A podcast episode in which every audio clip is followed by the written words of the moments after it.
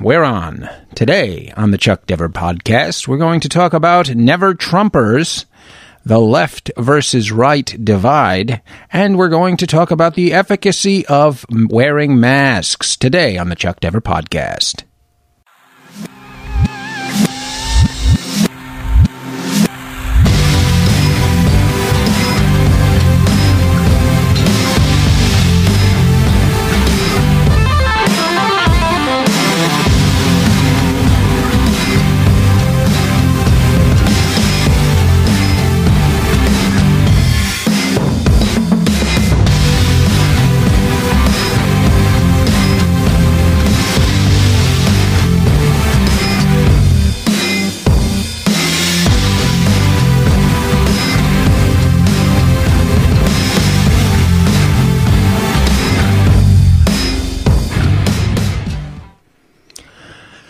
Okay, today we're going to talk about masks and their efficacy.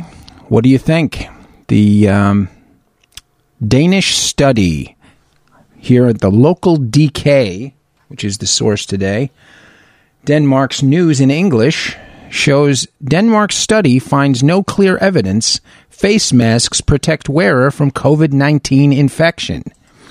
Now, this is the same system that everyone on the left seems to tout as the go to system for medicine.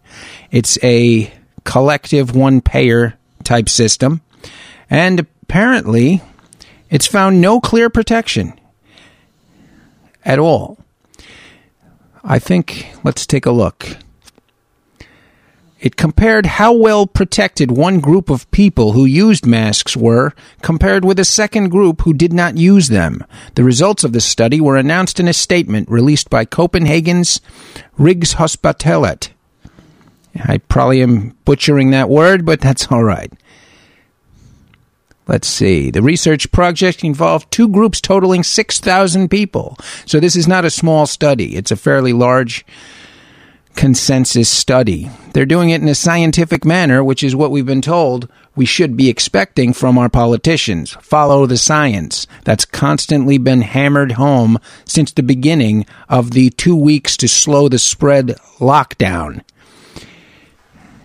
In the non-face mask group, 2.1% of participants were infected with new coronavirus, while 1.8% of participants in the face mask wearing group were infected. The difference is not big enough to conclude with certainty a benefit of using face masks with regard to protecting oneself from infection. Not much at all. But let's go further than that. We've been told to follow the science. Let's continue. PBS had a special. This was back in 2018, if I'm not mistaken. January of 2018. Influenza 1918, the Spanish flu. That was what this was in regards to. One of the transcripts on that PBS, that's public broadcasting system, that's paid for with taxpayer dollars and should be considered an authoritative source, said, and I quote, At last many thought they were safe because they were wearing masks. But the masks didn't help. They were thin and porous, no serious restraint to tiny microbes. These are cloth masks, the same ones that we're using today, and that are being touted as stopping the virus. They were thin and porous, no serious restraint to tiny microbes, and it was like trying to keep out dust with chicken wire. I think that's a good analogy. I think people don't tend to realize that viruses are much smaller than most. I mean, it's much smaller than single celled organisms. It's much smaller than bacteria. These are tiny little things.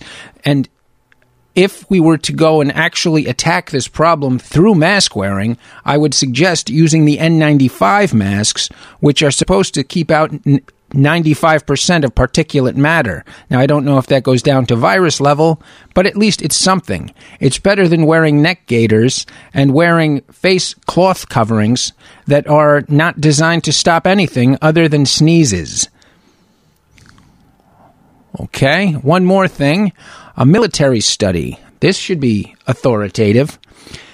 Marines, a Marine study of Marine recruits shows that the masks were actually not only ineffective, but might have been a negligent aspect of it. It looks like the some of the the people who were using the masks actually got it more often than the groups that didn't.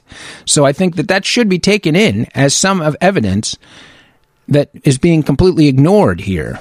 I think part of the problem is people aren't trained particularly in how to use these masks effectively. And I think just throwing out a mandate to a bunch of people who have no idea what they're doing and are constantly adjusting and making problems with their own masks, I, I don't think that that's going to be an effective means of control of a virus that has such a massive spread already. I think that this is a deep seated virus, which it is, and it's already within the population. We, what we need to do, if we were to go and try to manage that, is to wear the most effective, not the least effective. And when, when you see people with neck gaiters on, which are supposed supposed to be actually a negative, as it aerosolizes sneezes and makes the virus actually travel farther. I think this is actually shooting ourselves in the foot in any kind of management, in any kind of real scientific way. Anyone who says this is automatically shot down as a science denier. This is ridiculous. But here we are, 2020, coming up on the end. Let's hope it gets better. On to the next story. Today, Never Trumpers. We're going to go and revisit a Never Trumper who actually I liked before he became a Never Trumper. I used to read the National Review on a fairly regular basis. I had a subscription for a few years. It was a good magazine. It was a good primer on conservatism and what you should know and what was going on that related to conservatism. Seems like a no brainer. Seems like something that, you know, should just be taken as an axiomatic truth. But unfortunately, once Trump got elected, that switched. Someone flipped the switch and now and then it became all anti-Trump all the time. And without any actual positive coverage of all the things that he was doing that was in the vein of conservatism. Now, I'm not here to go and declare Trump was a conservative. He wasn't. He never was. I don't think he really claimed to be. I think what he was is obviously a populist, but more than that, I think he ran things in a method to try to make find solutions in a non ideological way. He just tried to fo- follow the path of least resistance, and unfortunately, all he found was resistance from both the right and the left. The right being the conservatives, I suppose, and especially these never Trumpers. One of the voices of that was Jonah Goldberg, who I did enjoy his column. I still enjoy his column. He's not a dumb person. But he goes and writes this is back in October 17th. Wait, you believe the computer repair shop story? Like at face value? This is a sarcastic tone to begin with, but aside from that, the actual point of this, if anyone doesn't really read into it, maybe you don't read the news, but what the point was Hunter Biden, the president's elect son, okay, Joe Biden's son, he left his laptop at a computer repair shop. This is what happened. He leaves it there. No one goes and picks it up, so it's being left as uh, junk, essentially. So the person who runs the shop decides to go and look into it to see if he can get something out of it, or maybe get it back to the person, or maybe find some information. He looks into it, finds what could be considered incriminating data or what he thinks it might be. So he goes and calls up the FBI. This is a year before it's ever actually released at this point, at October 17th. So it was close to a year before this that uh, the computer repairman who had access to this, this was not hacked materials, as was touted by Twitter and all these other miscellaneous sources fraudulently.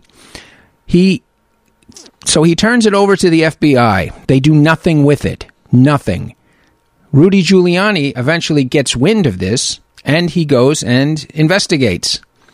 This is at this point in October 2020.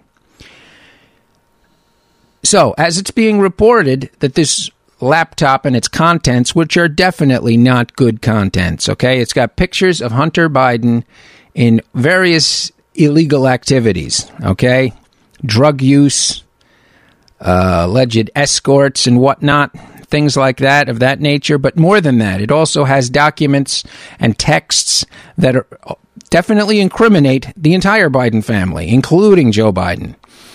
This is about deals with China of a $5 million nature. Okay? This is a uh, interest free and forgiven loan, or potentially forgiven loan, that was uh, given to him after he had flown over on Air Force Two while Joe Biden was vice president. This makes it seem fairly relevant to what was going on as an election cycle is happening. This was the October surprise, okay? Let's be clear. This was a politically dropped hit for sure. There's no doubt about that. I have no problem with that. They've done it on the left and the right. This is considered standard practice at this point. What wasn't standard practice was Twitter shut down the story. Facebook shut down the story. It was reported on by one publication and one publication only the New York Post, and their account got shut down. Their account was entirely shut down of a newspaper that was over 200 years old. This isn't just some guy in a basement. This was a an established newspaper doing reporting. This is scary to the left. This cannot happen.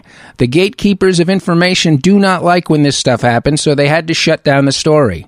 Now, enter in the never Trump conservatives. Okay, supposed conservatives. We'll call them supposed conservatives because that's exactly what they are.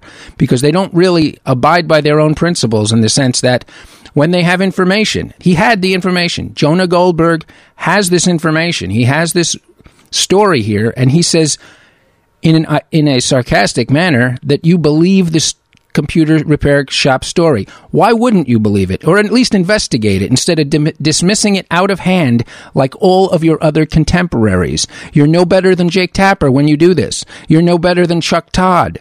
These are hacks. These are partisan hacks. And that's what you became when you decided to tweet this. You were part of the problem. And for the people who are actually conservatives, you just dismissed them out of hand. So I can only say it was a disappointment more than that because you actually have a hand in this disinformation of what was actually a true story. It turns out it was a true story. You dismissed it. All the people who have been discredited by having denied it. You have George Stephanopoulos saying that it's right wing propaganda or Russian disinformation. That's another great one. With no evidence for saying this. You have people like George Stephanopoulos, Jake Tapper, and Chuck Todd all hammering out their partisan lines to try to get this story buried, which they did. And you helped. Not just Jonah Goldberg, obviously. You've got other people. David French here. Re- he, uh, I think he retweeted it. You've got Bill Kristol, who I'm sure made some some comments about this because that's what they do. They don't actually want to have anyone maintain a presence that they're not approval they they, do, they don't concede approval to. So Trump with his they would say buffoonery, they have to go and negate him. Unfortunately, that negates half the country, and it eventually did negate half the country 74 million votes, 75 million votes, depending on who's counting. Not to say how many of those were fraudulent on the other side. So, who knows? Anyway, disheartening to say the least, and um, that's part of the problem. I mean, we got a gap in this country between right and left, and now we have a gap between right and right. That's so stupid. It's not effective. What you're doing is is shooting us all. You're just executing every one of the supporters that you purport to stand up for. It's not going to work. Okay, let's go on a little bit from that. I'd like to take a quick second to ask you all for a little favor. Please stop over at chuckdever.com for all my shows, podcasts, and articles. And please check out my American Patriot merch. There's shirts, flags, socks, and much, much more. Great American Patriot gear for you and your whole family. You'll be helping me out, but more than that, you'll be helping to push this message out. You are a patriot and you need to show it. So type in chuckdever.com, that's C H U C K D E V E R.com for all your patriot needs. Please remember, thank you and God bless.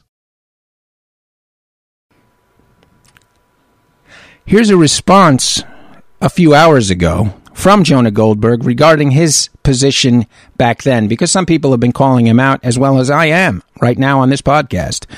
He says, I never criticized the contents of the hard drive. He's saying your position is instrumentalist. Folks like you want to count the good stuff and disregard the damage he does to the country and to conservatism as mere style. And then he says there's no limiting principle to the allowances his supporters make for him. Well, my answer to that is what is the limiting principle of anyone on the left? This is why they own academia, music, Hollywood, the press, big tech, media, and all the rest of it. And they continue this advance. You and others denying this Hunter Biden story, which wasn't denying just the contents, you were denying the entire story. You were, you were. I mean, you were dismissing it out of hand, and you can tell by the tone of the tweet that you didn't care about any of it, and you didn't, and you wouldn't adjust your position, and you haven't really now. You're still trying to stand up for this false ideological position that doesn't exist except in your own mind. We needed solidarity, but you lack it because of some perceived superiority. And that's the problem here. You've got people who think that they're better than they are. How about we all just join together, fight the good fight, and stick together? That's how we're going to win this thing. Otherwise, you might as well just kiss all the other stuff goodbye because it's been going that way for years, decades.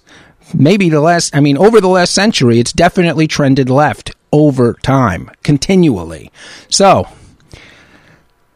with that, I think we're going to take a little break. Talk to you soon.